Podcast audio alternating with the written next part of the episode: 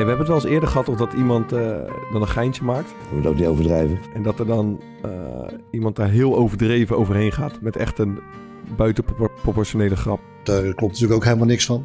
Ik dacht aan Quincy P. Ze zijn licht ontvlambaar, ja, de mensen daar. Maar dat is ook alles. Verder is het een hele leuke, vrolijke, optimistische gozer. Ik weet niet hoe zijn toestand is momenteel. Kan je het zien, Pik?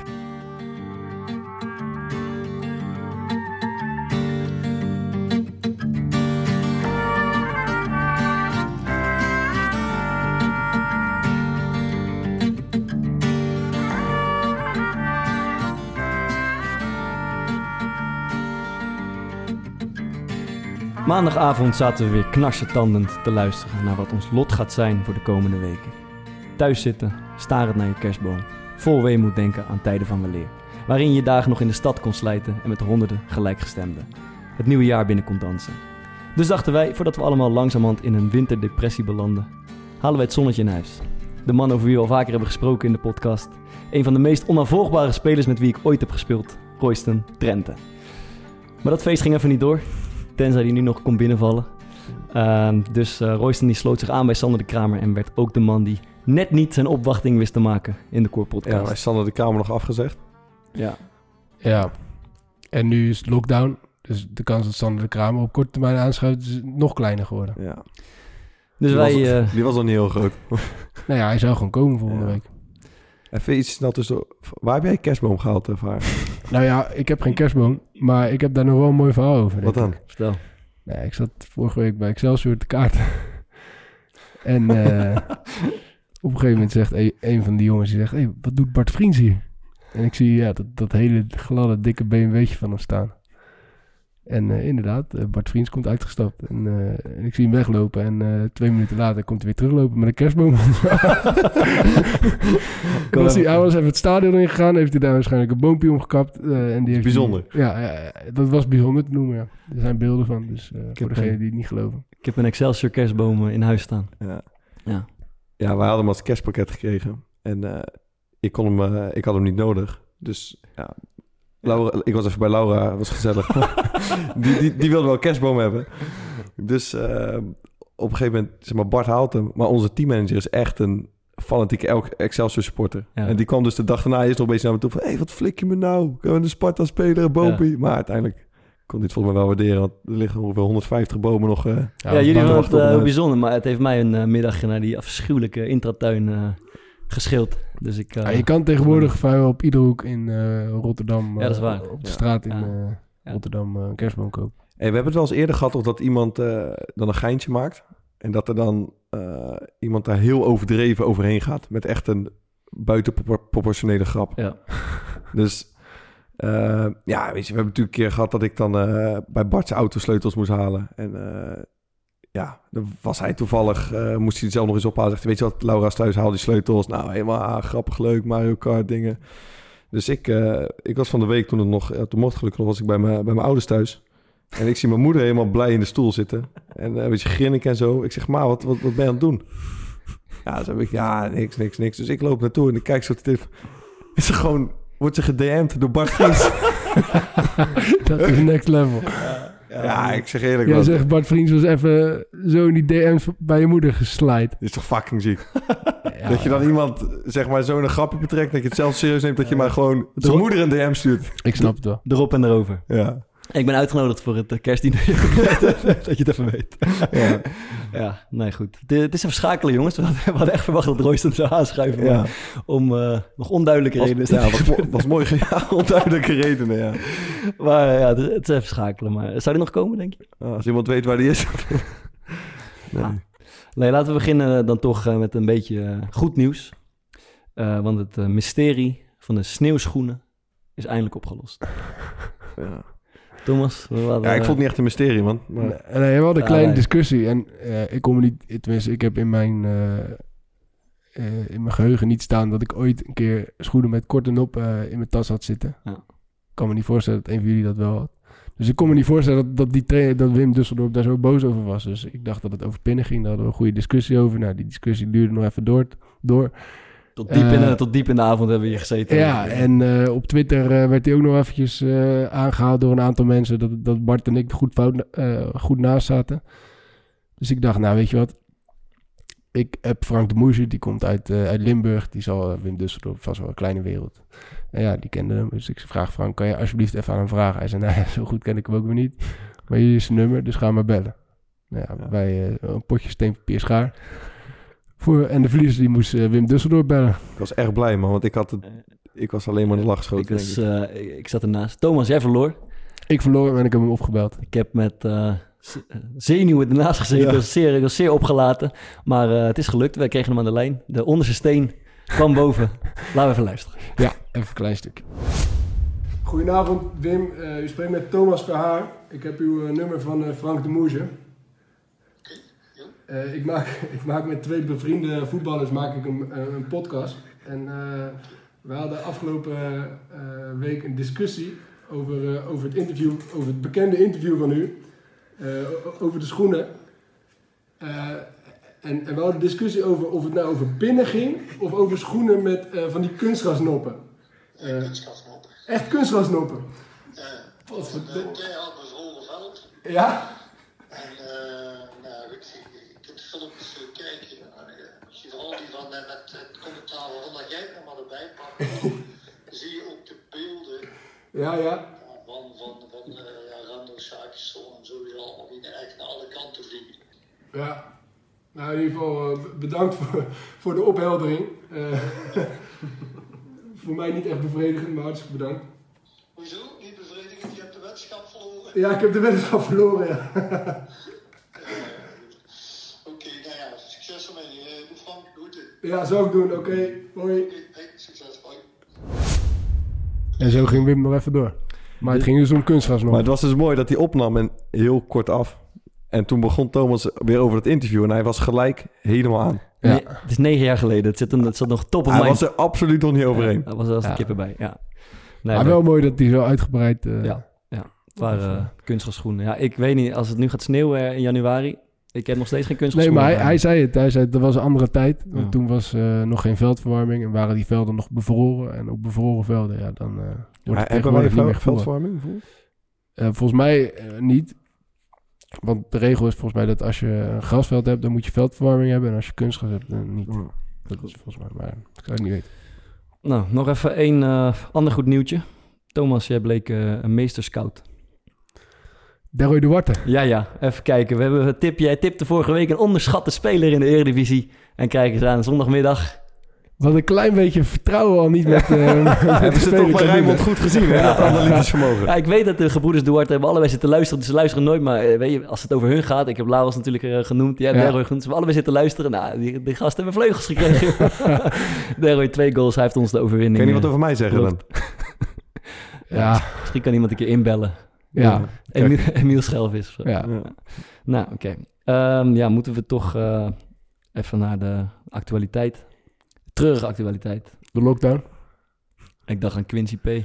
Nou ja, ik wil toch even over die lockdown hebben. Want mag ook. Wij gaan gewoon door met voetballen. Mm. En nou zat ik net M te kijken, dat televisieprogramma. Ja. En daar zat Jesse Klaver. En die... haalde aan dat hij een groot... hij maakte niet heel duidelijk zijn punt, maar hij probeerde het wel te doen. En hij vond eigenlijk dat het niet duidelijk was... of we nou met z'n allen in de penarie zaten... of de ene wel of de ander niet. Mm. En waarom vond hij... hij vond het raar dat kinderen niet naar school konden... maar dat de Eredivisie wel gewoon door kon gaan. Wat vinden wij daarvan? Ja, volgens mij gaat het over hele andere aantallen, toch? Ja. Dat... Maar goed, Jesse maakte wel eens punt. Ja. Ja, wij probeerden het beleid van Rutte eventjes een beetje te kraken. Ja. Zo van, ik ben een heel groot voetbalfan, dus met pijn in mijn hart zeg ik dit. Maar ik vond het symboolpolitiek. Ja, dat denk ik ook. Maar dat bedoel ik, want het gaat toch... kijk, scholen... Ja, maar het gaat over zoveel meer mensen en kinderen en contactmomenten dan toch het Eredivisie voetbal. Wij hebben toch wel gewoon een uitzonderingspositie gekregen? Daar heeft toch een punt, daar heeft toch gelijk in? Ja, klopt. Omdat het bij ons kan dat we elke week testen. En dat we op die manier in een heel kleinschalig... bij elkaar daar wordt ook voor betaald. Door wie? Volgens mij door de clubs. Dus als de kappersbond bepaalt besluit om allerlei testen in te kopen... zodat ze iedere werknemer kunnen testen. Niet alleen de werknemer, maar ook de klanten. Toch? Ja. Ja, maar het gaat er dus ook over hele andere hoeveelheden, heb je dan. Dat is waar. Ja, dus een kleine hoeveelheid. Dan bedoel je het ook met symboolpolitiek. Want het zou misschien wel een statement zijn als je zegt, weet je wat, ik gooi ook de voetballerij helemaal dicht. Mm. Maar dat zou, en dat valt misschien over meer maatregelen te zeggen, dat weet ik niet. Waarschijnlijk echt helemaal niks uitmaken. Nee. Ja, het is, het is creatief. Het is misschien een beetje makkelijk. Maar... Ja, is jouw partij. Duurzame jongen. Hebben jullie gekeken of niet? Ja. Had wel weer volgens mij echt iets ingestudeerd. Ja. Wat dan? Idee had ik ook. Met zijn handen op die blaadjes. Nee, dat was denk je. Ja, ik zie dan zenuwen, maar jij hebt weer iets anders gezien. Nou ja, op een gegeven moment dacht ik, dit gebeurt zo vaak. En... Ja, als je het hebt over... Zo'n politicus wordt toch niet meer zenuwachtig van een optreden? Ja, maar zelfs een beetje kan hij deed gewoon een keer of 8. Mm-hmm. Net alsof hij een blaadje ging omslaan en vervolgens deed hij het niet. En wat denk je dat daarachter zit dan? Nou ja, het fijnzen van spanning. Nou ja, bijvoorbeeld of... ik zat ernaar te kijken en ik was echt zwaar gefocust daarop. Dus ik kan me best wel voorstellen dat misschien een hoop mensen nu heel erg gaan zitten van... Hey, wat doet die gozer nou met zijn handen? Ja, om gewoon een beetje die aandacht af te leiden. Van de boodschap? Ja. Wat een flauwekul. Omdat de boodschap... Nee, niet van die... Maar dat ging net zoals met het handschudden, toch? Ging het in de media volgens alleen maar over het handschudden. Ja. Dat is toch gewoon... Dat kan dezelfde tactiek zijn, toch? Dat je ook... Misschien dat dit een beetje ook een rol gaat spelen. Ja, ik weet niet. Jullie denken dat deze gasten allemaal zo getrukt zijn... dat ze met dit soort dingen rekenen. Maar ik denk, kijk, wij hoorden een soort... Er waren wat mensen aan het fluiten. En wij hoorden wij hoorden dat heel ver op de achtergrond. Ja. Maar in zijn geval was het op 40 meter. Misschien was het wel super massaal en in zijn oren. En terwijl hij een belangrijke toespraak in de camera moest vertellen... kan ik me voorstellen dat je nogal afgeleid bent. Ja, nee, dat kan goed. En ik bedoel trouwens ook helemaal niet te zeggen... dat hij niet wil dat die boodschap overkomt. Dat het niet belangrijk is. Maar dat hij misschien, in plaats van dat het alleen maar straks inhoudelijk over die boodschap gaat... dat het... ook een beetje daarover kunnen gaan. Ja, maar misschien ben ik dan wel heel erg door Thomas ik vind deze wel vergezocht. Eigenlijk. Thomas hem wel vergezocht vindt. Ja, dan moet je toch wel eens met de handgevers 100%. Nee, man. 100%. Nee, maar misschien kunnen we het hem ooit vragen. Ik hoop het. Ja. Het zou wel goud zijn dat het dan blijkbaar allemaal echt zwaar doordacht is. Ja, dat is waar. Hey, wij zijn trouwens op de vingers getikt van de week... over onze onzin over de orgaandonaties. Ja. Wat, zal ik het even voorlezen? Ja, doe maar. Ja, maar toch echt van geschrokken. Ja, er kwam een Twitterberichtje binnen van Nick Heijnen. Heren, ben groot fan. Luister elke week met enorm plezier. Een voetbalpodcast met progressieve heren is een enorme... ging even wat... Hij deed de hamburgertactiek, zeg maar positief beginnen. Kaart afzagen, positief eindigen. Dus dat positief beginnen sla ik verder over. Zegt hij... Eerst een tipje, dan een top. Ja, en hij eindigde toen dat bericht met... Des te groter was mijn irritatie over het enorme slappe klote verhaal over donaties, zeg. Min 10 kudo's. Dus ik had gevraagd, bedankt voor de complimenten... maar wat vond je zo slap en kloten? Toen reageerde hij, die shit is van ongekend levensbelang. Er is nog geen minuscuul stukje religie in jullie vezels... en dan zijn jullie toch bang voor hele onwezenlijke dingen... als stukken huid. Vaak onzichtbaar verwijderd ook nog. Die eventueel zouden missen in de kist. Er zijn al veel te weinig donoren in ons land... en ben bang dat dus precies voor een groot deel... nog door mensen als jullie... dat precies nog voor een groot deel door mensen als jullie komt... die eigenlijk geen echte onderbouwde bezwaar hebben... maar het gewoon net even niet zelf nodig vinden om te doen. Jullie zijn zo vaak de spreekbuis voor goede zaken... en ik denk dat jullie een publiek hebben waarbij dat uitstekend kan aanslaan. Daarom zo teleurgesteld dit keer. En toen kwam de bovenkant van de hamburger. Die slaan we over. Ja, maar volgens mij was het wel redelijk gegronde... Punten gemaakt. Ja. Hebben we weer uit ons nek zitten kletsen. Ja, kijk, op zich wel. Maar ik vind wel dat je niet in een hoekje gedrukt moet worden... dat op het moment dat je niet religieus bent... dat je altijd maar open moet staan voor orgaandonatie. Ja, want... dat je al je organen moet afstaan... want er is geen enige religieus bezwaar. En ik denk op zich, wat ook het oprechte daarachter was... is, dit is denk ik wel een gevoel wat meer mensen hebben. En we doen best wel vaak als we een onderwerp hebben... dat we het gewoon redelijk uitgebreid voorbereiden. Ja. Een beetje inlezen, maar dit was gewoon... Bart, jij kwam ermee. Ja. Want ik had er niet heel erg uitgebreid over nagedacht van tevoren. Ja. Dus dan zeg je gewoon echt het gevoel wat je erbij hebt. Ja, en als je dan later terugdenkt of terughoort... En iemand spreekt je aan van, joh, waar denk je dat ze die huid vandaan halen? Ja. Dan denk je dat je helemaal gefileerd wordt of zo. Ja, ik heb dus het waanidee dat heel je huid gestroopt wordt... en dat je een skelet in de kist wordt gelegd. Ja, maar dat is natuurlijk flauwekul. Ja. Goed, Nick Heijnen heeft hij ons op 38. Ja. Is hij maar rechtgezet, denk je? Maar uiteindelijk waren we wel over eens... dat we allemaal gewoon donoren waren. Ik kreeg dus van de week diezelfde brief. Want ik had hem blijkbaar onvolledig ingevuld. Ik had ergens een kruisje niet aangetikt. Dus ik kwam weer voor exact hetzelfde dilemma. En ik was toch al vergeten welke organen ik had aangekruist en welke niet. Dus ik heb exact hetzelfde gedaan als vorige week. En nu, ja. Je was vergeten welke organen, maar dus je hebt wel... Dus ik heb exact het willekeurige wat ik de week daarvoor ook had gedaan. Dus het zou kunnen dat er weer wat andere orgaantjes zijn aangekruist en andere niet. Ja, maar ja, top. Nee, maar ik moet zeggen, zijn... zijn punten dat we niet echt bezwaar hebben... en dat je misschien, als je gewoon even een beetje erin verdiept achterkomt... Ja. Dat er niet echt hele grote bezwaren zijn volgens mij. Ik denk dat dat wel... het staat. Ja, redelijk goed was. Quincy Promes, begon net iemand over. Ja, Quincy. What the fuck? Jij bent nog gespeeld, Bart. Dus brand maar los. Ja, nee, ja, dat het enige wat ik er daarover kan zeggen. Ik vond het oprecht een hele leuke, vrolijke gozer. Hele zelfverzekerde gast. Sfeermaker. Helemaal geen... Hoewel, hij heeft wel iemand een keer op zijn muil geslagen... vlak voor een van de belangrijkste wedstrijden. Daar heb ik volgens mij al een keer over gehad. Maar die spanning liep nogal hoog op na een potje biljart. We speelden altijd voor geld toen. En toen ontstond er wel een flinke ruzie tussen twee spelers.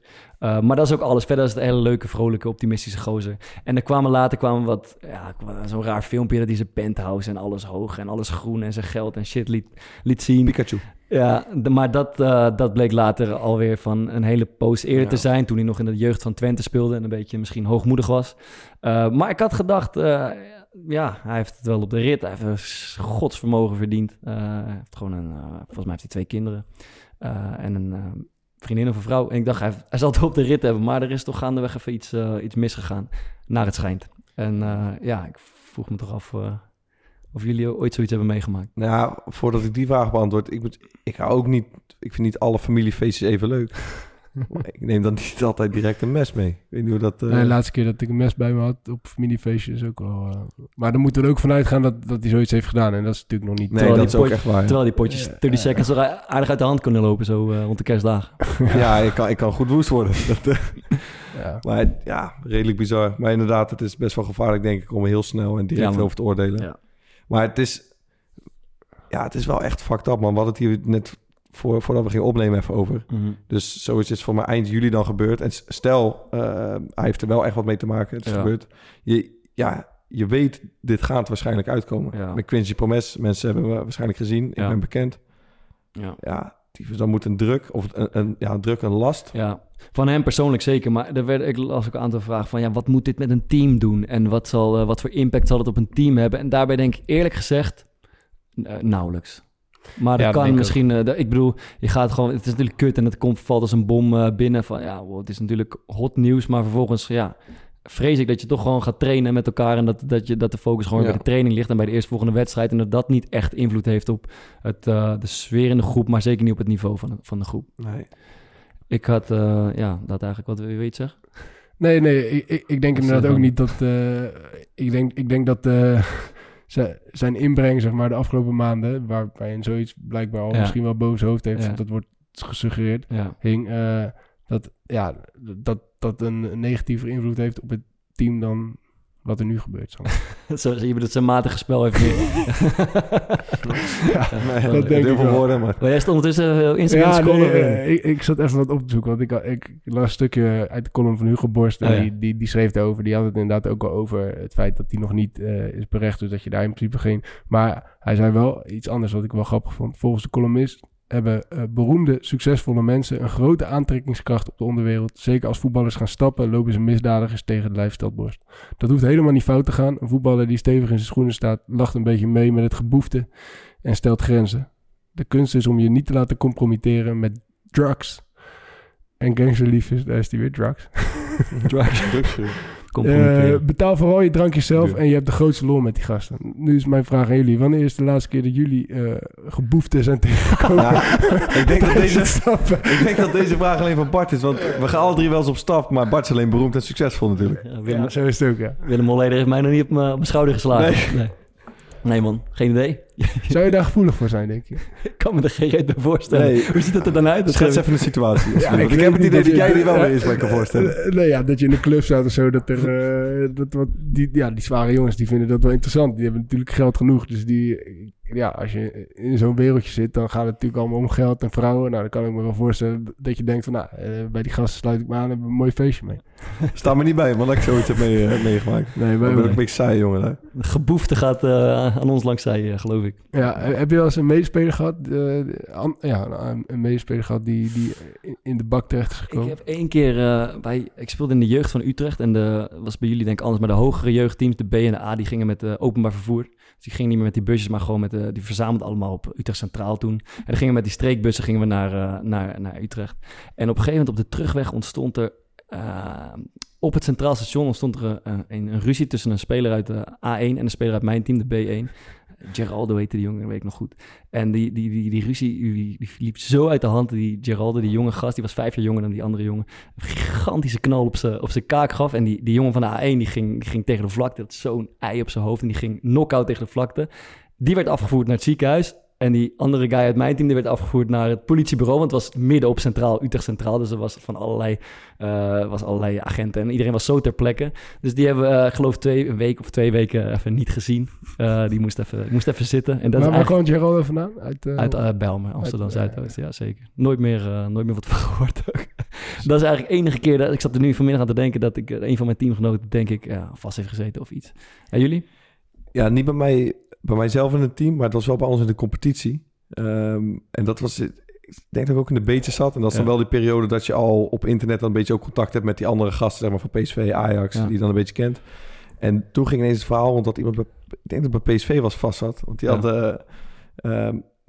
best wel ziek verhaarlijk. Dat had gewoon een gozer over iemand anders heen gepist in de douche voor de grap. Daar heb ik mee gespeeld. Oh joh, daar heb ik mee gespeeld, man. En toen is die, volgens mij heeft die toen een, als ik het, je verbeter me Bart, als ik het niet goed zeg.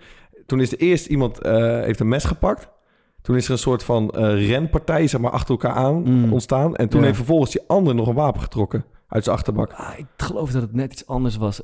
Er was een ruzie. Dit gaat over een jongen die ik heb gespeeld. Christian Gandu ook. Die was slachtoffer. En die speelde bij Almere allebei. En een van die jongens... Ah, moet het wel goed vertellen. Was bij Almere. En een van die jongens... In ieder geval, er ontstond een ruzie. En een van die jongens, die andere gast... Die trok een pistool uit zijn voetbaltas. Die had gewoon een pistool bij zich. En die zette hem bij Christian op zijn hoofd. En ik weet dat Christian uit pure angst... in zijn broek piste. En dat is het... oké, dat zijn 2 andere verhalen. Die jij misschien uit dat is, maar dat dit is... verhaal ken ik wel trouwens, als je vertelt. En die gast, Christian, ik ken hem vrij goed. Die heeft er echt een trauma aan overgehouden. En die is ook... Hij heeft zelf ook een nogal getraumatiseerd verleden uit in Congo waar hij vandaan kwam. En dan dit was een beetje richting het... Hij moest ook net doorbreken. Er was altijd allerlei tegenslagen gehad. En dit was wel een beetje het slotsom van zijn voetbalcarrière bijna. Maar die kreeg een pistool op zijn hoofd gedrukt van een teamgenoot. En ik weet niet wat er met die pistooltrekker is gebeurd uiteindelijk. Holy shit. Ja, maar jij had 2 verhalen. Wat is het andere verhaal? Nee, dit was hem. Okay. Maar dit was denk ik in de PSV-jeugd. Maar daar is dus hier echt iemand met zwaaiend met een mes over dat complex gaan rennen. Gek, hè? Nee, heb ik in mijn jeugd niet gezien. Ik weet niet hoe dat bij VOC... daar huren ze denk ik gewoon mensen in. Denk je niet? Je hebt wel boefjes, maar dat is meer knokken in de stad. Dan echt wapens kwamen nooit echt eraan te pas bij VOC. Nee. Gek club, joh. Ja, wat wel. Maar ik wil nog 1 ding erover kwijt. Want ik vind altijd dat er vrij snel wordt geoordeeld over jongens. En best wel jonge jongens die op jonge leeftijd veel geld verdienen. En misschien niet altijd uit een even stabiele situatie komen. Misschien niet in een stabiele situatie zijn opgegroeid. In hoeverre zijn die jongens dat echt aan te rekenen... Ja. Dat ze op een bepaald moment zichzelf verliezen, zeg maar. Ja, vind ik een hele goede en hele moeilijke vraag. Ik ben heel erg geneigd om te zeggen, van je bent er altijd zelf bij. En vooral als je bijvoorbeeld op zo'n leeftijd als Quincy Promes bent... dat je op een gegeven moment wel de keuze gehad hebt zelf... om bijvoorbeeld daarin te veranderen als je uit zo'n milieu komt. Maar dat is wel natuurlijk ontzettend makkelijk praten... als je in Maasland bent opgegroeid en even in Heerenveen hebt gewoond. Ja. Ik heb, om toch even Royston aan te halen... hij zou je echt aanschuiven vandaag. En ik heb vandaag ook wat dingen over hem zitten lezen. Een jongen die... ook hier en daar in de moeilijkheden is gekomen natuurlijk... en misschien op een faillissement is afgesteven... maar als je dan ook leest over zijn geschiedenis... en de buurt waar hij vandaan komt... maar ook het feit dat zijn vader een drugsdealer in Rotterdam op zijn derde is vermoord en daar nog eens met een auto overheen is gereden. Als dat een beetje de start van je leven is geweest, dan denk ik, dan zijn het wel verzachtende omstandigheden af en toe. Als je denkt van ja, soms hier en daar heb je een afslagje gemist of heb je een foutje gemaakt. Dat vergeet je wel snel, denk ik altijd. Ja, ik zat vorige week tv te kijken en dat ging het over die drillrappers. Ja. En dat was die gozer die treitenvlogger, ik ben zijn naam kwijt. En die vertelde eigenlijk zelfs als jij nu, Bart, dat je altijd rekening moet houden met hoe die jongens zijn opgegroeid. Ja. En het is wel, het is heel makkelijk inderdaad om als een misdrijf wordt gepleegd, wat zo zwaar is, waarvan jij denkt van wat ook gebeurt, dit zou ik nooit kunnen doen. Om dan te vergeten dat iemand anders in de milieu is opgegroeid, waarin dat bijna gewoon is. Of dat in ieder geval tot de mogelijkheden behoort als je gewoon je hoofd verliest. Ja. Maar wat moet je ermee? Ja, dat is lastig, want je kan er ook alles mee vergoeilijken. Dat is natuurlijk ook niet de bedoeling. Nee, ja, en ik denk dat je wilt eigenlijk in een samenleving zijn, in een maatschappij leven waar dat niet normaal gedrag is. Dus je moet dat natuurlijk wel bestraffen. Ja, dat lijkt me logisch. Alleen je moet wel op een bepaalde manier inderdaad zorgen dat dat die stabiliteit een beetje in die opvoeding terechtkomt. Heb je iets van een idee of een... Nee, ik zou het niet weten. Dat is natuurlijk fucking moeilijk, want je kan niet bij iemand naar binnen kijken. Om verschillende redenen kan dat niet. Nee. Maar wat die Ismail Ugon zegt, dat is natuurlijk op alles toepasbaar. En het gaat niet alleen over misdrijven. Dat gaat over heel veel vooroordelen. Mensen weten vaak niet... leerachterstanden bijvoorbeeld heeft dat ook vaak betrekking op. En ik had toevallig in de zomer had ik een keer een discussie met iemand. En dat is heel iets anders, maar het geeft wel een beetje hetzelfde weer. En er stond een vriend van mij bij die mijn amateurclub voetbalde. En we hadden een discussie met een jongen die bij heel veel amateurclubs in Rotterdam heeft gespeeld, bijna allemaal. En die zei gewoon heel eerlijk van als ik ergens een tientje meer kreeg, dan ging ik daarheen. En ik wisselde ieder jaar van club.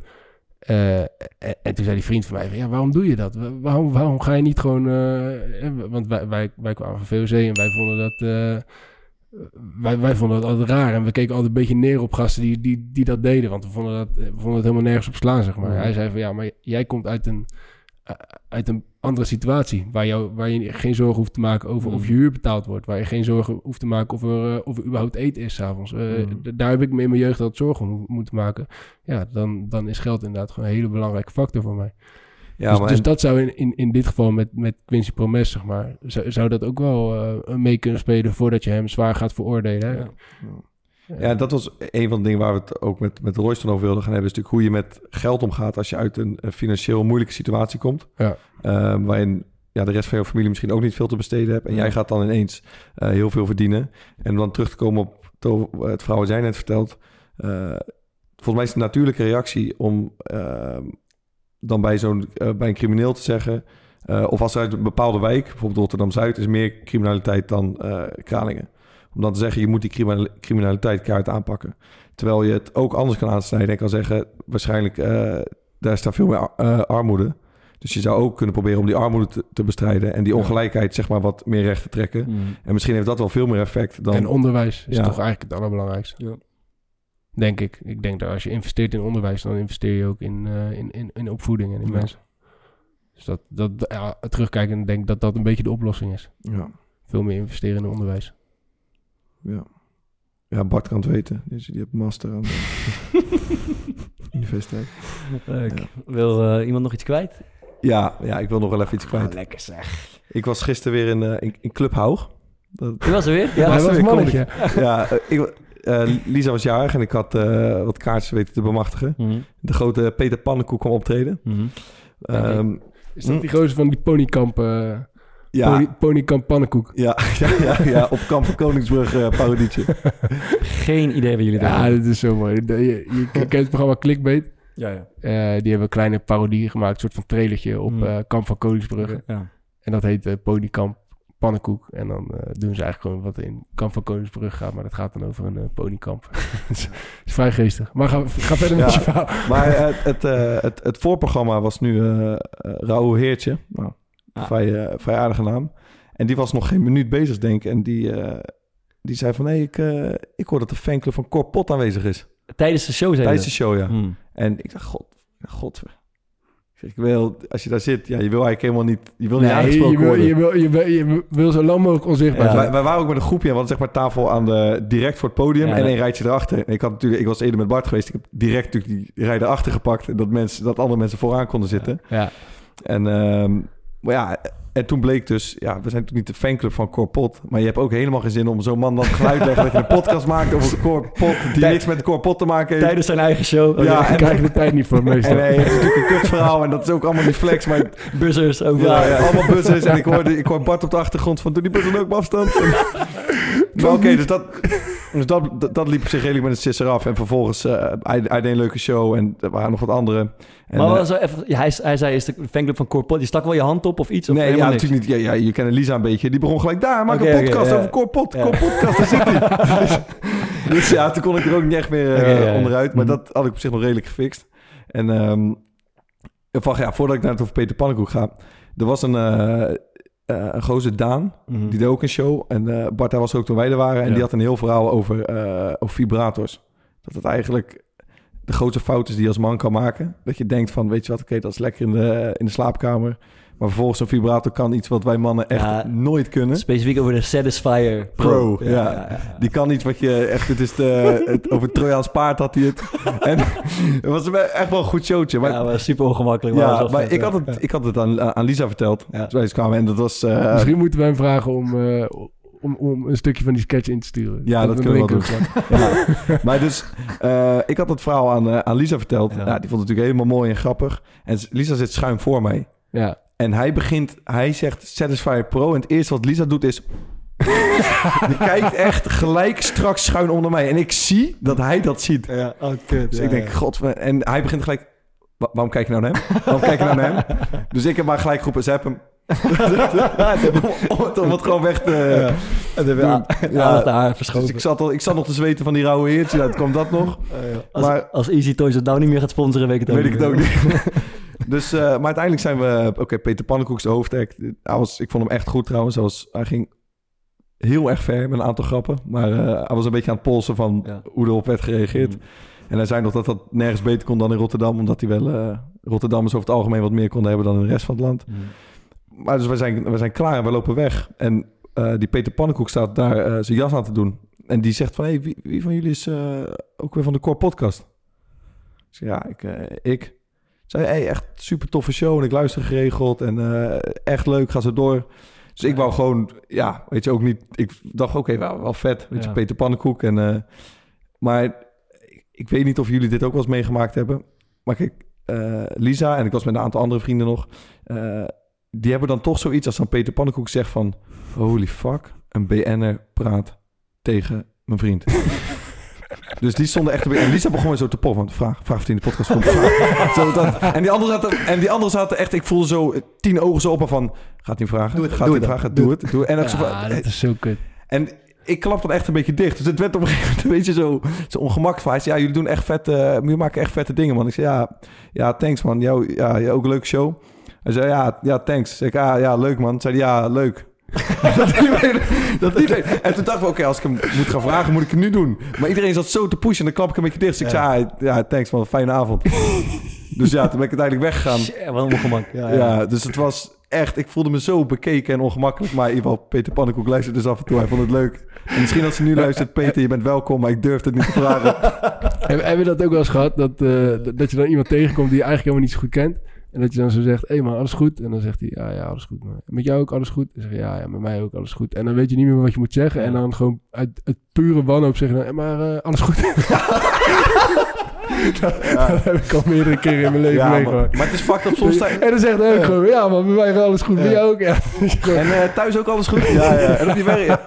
Maar soms kom je dan in zo'n situatie dat je weet van... oké, we gaan hier zeker nog bijvoorbeeld 5 of 10 minuten met z'n tweeën staan. Ja. En het wordt heel ongemakkelijk om niks te zeggen, maar... Je hebt gewoon niks. Ja. Ik vind dat kut, maar als je iemand op straat tegenkomt en dan loop je tegemoet... dan hoop je gewoon dat het gewoon is van... even zwaaien, alles goed, ja, toch met jou ook. En je loopt door. Maar soms is er iemand die dan... afremt. Dan denk ik, kut, ik zit nu in een gesprek waar ik helemaal niet zo te melden. Moet ik nou afremmen, dan kan ik niet doorlopen. Ja, nou ja, goed. Ja. Nou, leuk. Jij nog wat meegemaakt, Bart, verder? Of? Ja, het is 1 klein dingetje nog. Kunnen jullie dat verhaal van die drugsmeisjes nog herinneren die mij op straat aansprak en vroeg of ik wiet voor ze kon halen? Die van 12 en 13. Spacecake, want één van de twee was jarig die dag en ze wilden toch even vieren. En ik heb over mijn hart hand over mijn hart gestreken en wiet voor ze gehaald. Stond politie voor de deur? Nee. Dus ik loop van de week. Jij zei, jij gaf een tip, je moet naar Heilige Boontjes, dan moet je koffie halen, want die hebben het moeilijk. Dus ik haal koffie bij Heilige Boontjes. Kijk naar links, lopen de twee meisjes naar me toe. Ik kijk aan, ik ken die meisjes, twee jonge meisjes. Exact hetzelfde verhaal. Op een andere plek in de stad. De eerste keer waren het tweezelfde. Exact dezelfde meisjes met hetzelfde verhaal. We zijn een half jaar verder en ze hebben nog steeds dezelfde smoesje. Hé meneer, kan je wiet voor ons halen? Ze is jarig vandaag. Ik zweer het je. En ik dacht... Wat zei je? Nee, ik heb geleerd van mijn fouten, dus ik krijg gelijk... Nee, sorry, ik ben doorgelopen. Maar zei je niet van... Ja, dan gaat hij even zeggen van... Ben je alweer jarig? Nee, die scherpte had ik op dat moment even. Maar ik dacht, wacht, want op het moment dat ze aan me vraagt... zie ik pas van... Godverdomme, ik herken dat kleine gezichtje. Ja, man. Dus een half jaar later... Zij zijn blijkbaar, ik denk dat die zijn blijkbaar een half jaar lang... iedere dag op straat aan vreemdelingen aan het vragen... of ze wiet voor ze kunnen halen. Want een van de twee is jarig vandaag. Ja. Oh, lijkt me als je dat doet, dan toch ook je doodzang... dat je per ongeluk twee keer dezelfde aanspreekt. Ja, dat was ik ook. Maar goed, dat... één klein ding nog. Vroeger speelde ik in de C'tjes, toen bij Feyenoord... en dan trainen we 2 keer op een dag. Ja. En dan moesten we 's middags, waren alle busjes bezet... en dan moesten we, als we klaar waren met trainen... moesten we met de trein terug. Ja. En dat was dan vanaf Lombardije... en daar ging je abonnement niet toe, dus dan moest je een kaartje kopen. Maar dan kwamen we daar met een groep van ongeveer 15 man. Ja. En er waren een paar, zeg maar, een beetje gangster. Dus die zeiden van, ik ga geen kaartje kopen. Ja. Maar dan was wel een beetje de tendens van wij geen kaartje, niemand een kaartje kopen. Ja. Dus ja, dan moest je toch... dan zat ik daar te zweten in die trein zonder kaart. Ik durfde dat helemaal niet. Maar die gasten, dat was bijvoorbeeld met Karim Rekiek, Anders Atjamar. Ja. En die konden lullen als brugman. Dan kwamen ze conducteur van, hé meneer... Ja, we spelen bij Feyenoord, kijk eens tas. En het is een probleem voordat hij naar je had gekeken. Ja, ik zat te zweten. Ik dook helemaal heen. En die zat dan, meneer... Ja, weet je wat het is... er is probleem met de busjes en we moeten nu naar huis. Meneer, ik heb niet eens middag gegeten. Ja. Dus alsjeblieft, 1 keer. We moeten naar Schiedam Centrum. Vanaf daar kijken, ons abonnement vanaf daar. En ik zat te zweten. En dus de eerste 2-3 keer gaat het goed. Ja. En de 4e keer weer precies hetzelfde verhaal. Zegt die man, ik ben gewaarschuwd voor jullie. Opflikkeren die trein uit. Dus ik natuurlijk echt... Ik denk, nee joh, ik krijg een boete, alles, niks. Maar had ik stiekem al kaartjes gekocht. Kon ik blijven zitten, ja. En de rest moest eruit. Nou, dan wel een paar beuken gekregen, dacht daarna, maar maakt niet uit. Ja, dan maak je geen goede beurt. Nee, maak je geen goede beurt, ja. Maar ik was toch wel blij dat ik in treintje kon blijven zitten. Oh, lekker zeg. Groepsdruk was het even. Ja, was wel peer pressure. Ja, op zo'n leeftijd helemaal. Want je wil gewoon, want je hebt ook van je moeder, zeg maar... geld meegekregen om een kaartje te kopen. Ja. Dus je kan niet een boete krijgen en dan thuis aankomen. Ik heb een kaartje niet gekocht. Ja, maar die gasten allemaal 3 keer zo groot. Die hebben helemaal geen zelfvertrouwen. En iedereen denkt, kom, schijt joh, lukt wel. Doe me denken aan, ik speelde met Michael Verrips, die keeper. Weet je? Ja. Die speelde toen in de jeugd bij Twente. Maar had nog geen contract en niks. En hij sloot een beetje aan bij het eerste. Maar dan ging hij 1 keer op stap. Vertelde hij met de big boys. Hè? Volgens mij met Promes. Tadietje, weet ik van allemaal. Maar wat doen grote voetballers als ze op stap gaan? Die kopen, dan weet ik van, die gaan in de VIP-tafel zitten en die bestellen champagne voor €5.000. Weet ik wat allemaal. Maar hij durfde gewoon niet soort van te zeggen van... nee, wat doe mij maar een water of een cola, want ik kan het niet betalen. Dus eindstand is die heel die avond mee gaan doen. Dan ben je zo'n €2.500 lichter. En dat kan hij helemaal niet missen. Dat is ook een beetje die groepsdruk. Dat is helemaal... Want je wil op dat moment durf je nog niet te zeggen van... nee, want ik kan het niet betalen. Of, goed. Maar als je groot speler bent, dan... geef je die rekening ook niet aan aan zo'n jonge jongen. Nee, maar je wil ook gewoon, meedoen met een rondje geven en dingen. Ja. Ik heb het wel eens verteld, hoor. Bij JGV met een hele groep uit eten gingen. Toen was ik nog jong en toen... die pinpas. Ja, dat is bij helemaal niet zo'n heel duur restaurant. Het is gewoon leuk midden. JGV, die rekening, weet ik, was €300 of zo. En jouw pinpas op tafel. En je kan natuurlijk niet zeggen, want ik doe niet mee. Ja. Pinpas roulette. Pinpas op tafel, gelijk. Pats, pinpas van de fokker. 300. Het was gewoon gelijk al mijn geld weg. Ja, terwijl die anderen betalen het lachend. Ik heb een keer Steve Nieuwendaal zo te grazen genomen. Ook met pinpas roulette. Toen gingen we bij Sparta. En toen gingen we na de training was lunchen bij de pasta kantine in Rotterdam. Zo heette dat. Die tent is weg. En, Steve had al volgens mij 1 of 2 keer verloren. En toen gingen we echt met 7 man. En dat was de laatste volgens mij voor de winterstop. En wij zaten weer. En Steve die zat er. Pinpas roulette. Maar ik ga hem echt niet weer verliezen. En dit en dat. Ja, oké. Dus ik ga vlak voordat we klaar zijn met eten, ga ik pissen. En ik loop naar die ober toe. En ik zeg, je moet die van Nieuwendaal eruit trekken.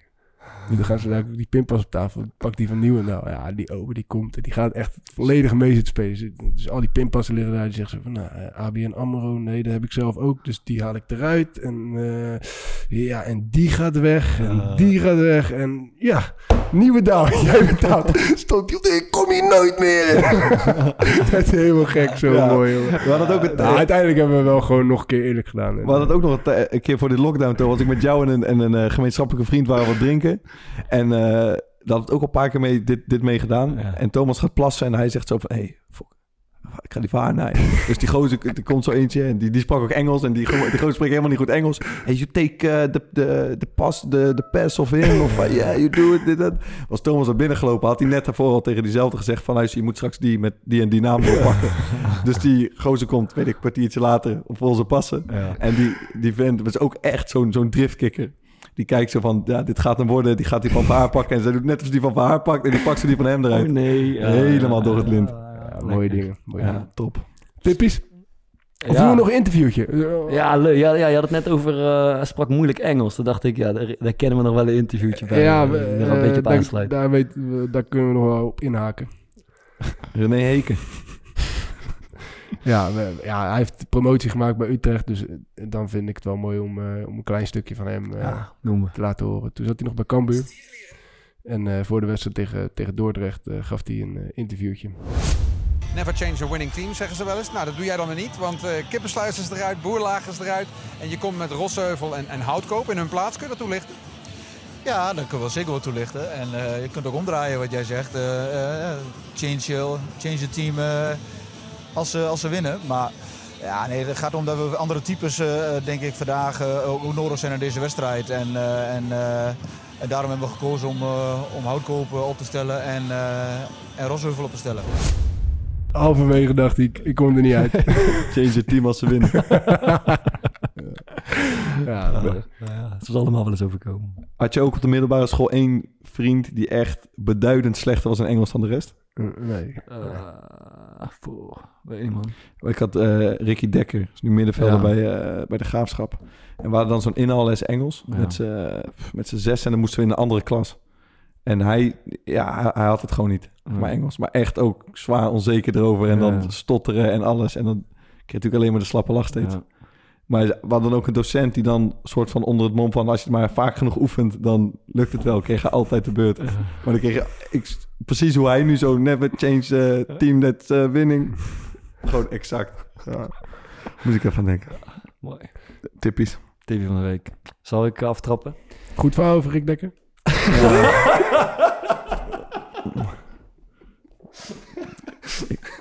Ik neem hem als een man. Ricky Dekker. Daar gaan we, jongens. Ik werd getipt door een vriend van me. En ik heb dit onderweg naar... we speelden in Tilburg. Ik heb onderweg naar Tilburg genoten van de volgende documentaire. Hij staat op YouTube. De 2008 Wimbledon Final documentary. Federer versus Nadal. Er is een documentaire van gemaakt. Op YouTube kan je het kijken. Dat bestaat uit 3 delen. En het is echt waanzinnig. Die wedstrijd was fucking ziek. De best match ever, noemen ze het ook wel. En het gaat over 5 sets, zinderende tiebreaks. Ja. En het gaat niet alleen over die pot... maar het gaat ook een beetje over de achtergrond van die twee spelers... en het verschil tussen die twee spelers. Ja. Hè? Federer, de maestro, sierlijk, elegant, geconcentreerd... prachtige speler om naar te kijken. En dan Nadal, gespierd, energiek, driftig, van alles. Ja. En dat contrast tussen die twee... En dan... lijkt me een beetje op Nadal.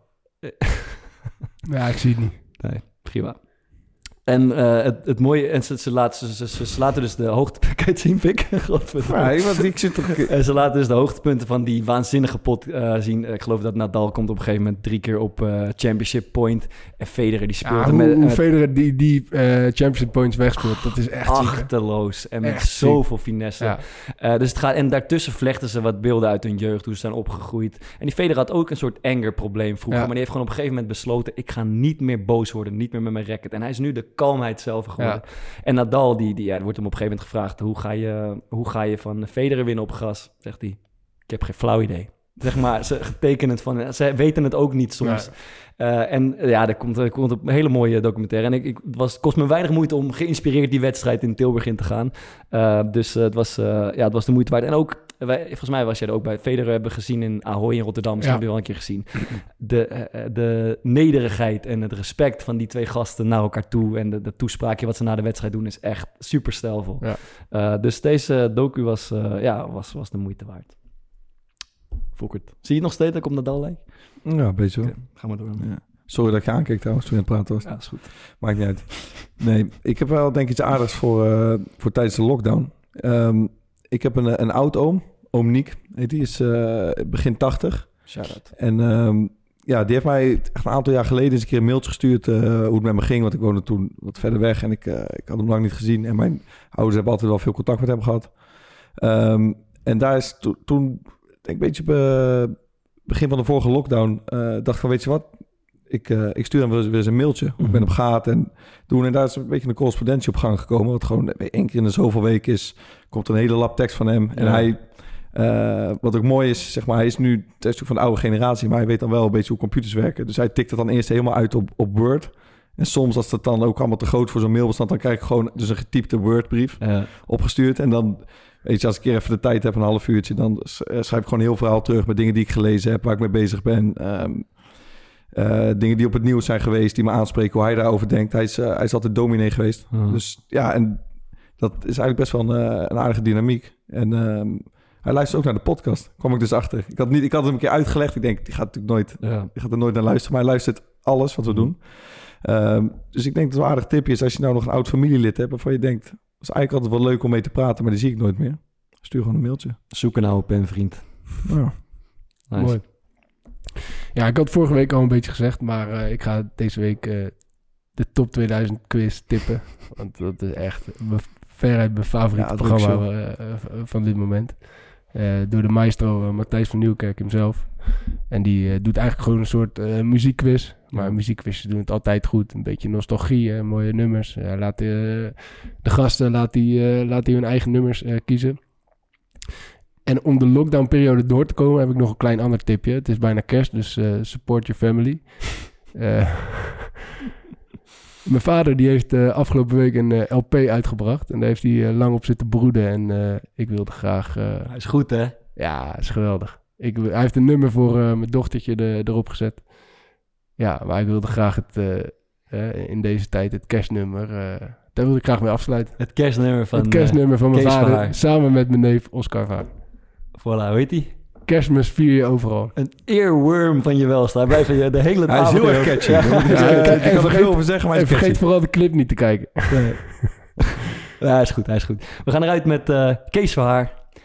Omdat het kan. En ik denk volgende week misschien een klein kerstshowtje. Zou leuk zijn. Als we zin hebben. Ja. Proost. En goed. Kerstmis vier je overal en de kaarsjes branden al. Papa, mama kijken blij, opa, oma zijn erbij. Lekker eten met elkaar, mooie kleren zingen maar. Kerstmis vier je overal en de kaarsjes branden.